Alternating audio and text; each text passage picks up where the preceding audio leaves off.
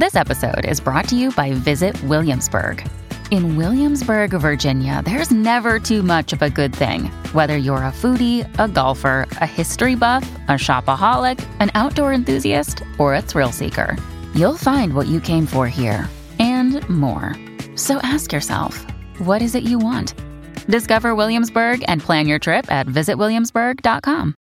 Another day is here, and you're ready for it. What to wear? Check. Breakfast, lunch, and dinner? Check. Planning for what's next and how to save for it? That's where Bank of America can help.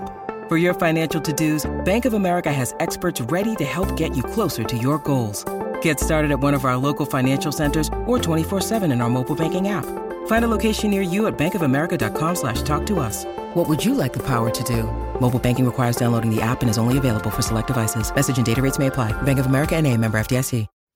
You must stop living a small life to make others happy. The reality is, all of us are surrounded by people that we love that want good things for us. And yet, when we begin to strive, when we begin to change and transform and become that person that we were always meant to be, suddenly, the people in our lives that love us the most are often the ones that come at us accusing us of having changed and making us feel guilty for trying to become something new. But at the end of the day, that's about them. That's their insecurity that's being triggered and has nothing to do with you. The life that you craft for yourself, the life that you want to live, is something that should fill you with excitement and shouldn't have anything to do with what other people think. And that's why, even though we're a social animal that longs, longs for the acceptance of other people, you cannot, for the sake of your own happiness, you cannot allow small minded people to make you small. You've got to be willing to reach for something. You've got to be willing to strive, to change, to gain mastery, to get great, to strive, to truly be the best at what you love. And when you do that, if some people get left behind, remember, it's not you letting them go, it's them refusing to keep up. And it's heartbreaking to watch that when it's someone that you love, when it's someone that you care about, to see them in pain and to see them accuse you of something when you know in your heart that you want great things for them.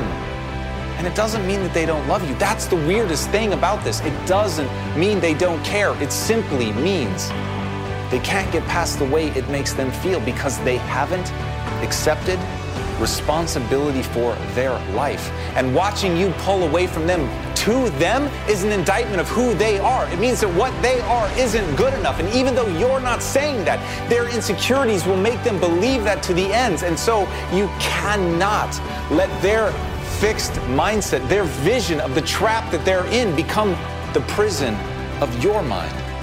You've got to understand that this life is about acquiring skills and really pushing yourself to see how much you can do because you really can do whatever you set your mind to. But first, you have to set your mind to being free of what others think of you.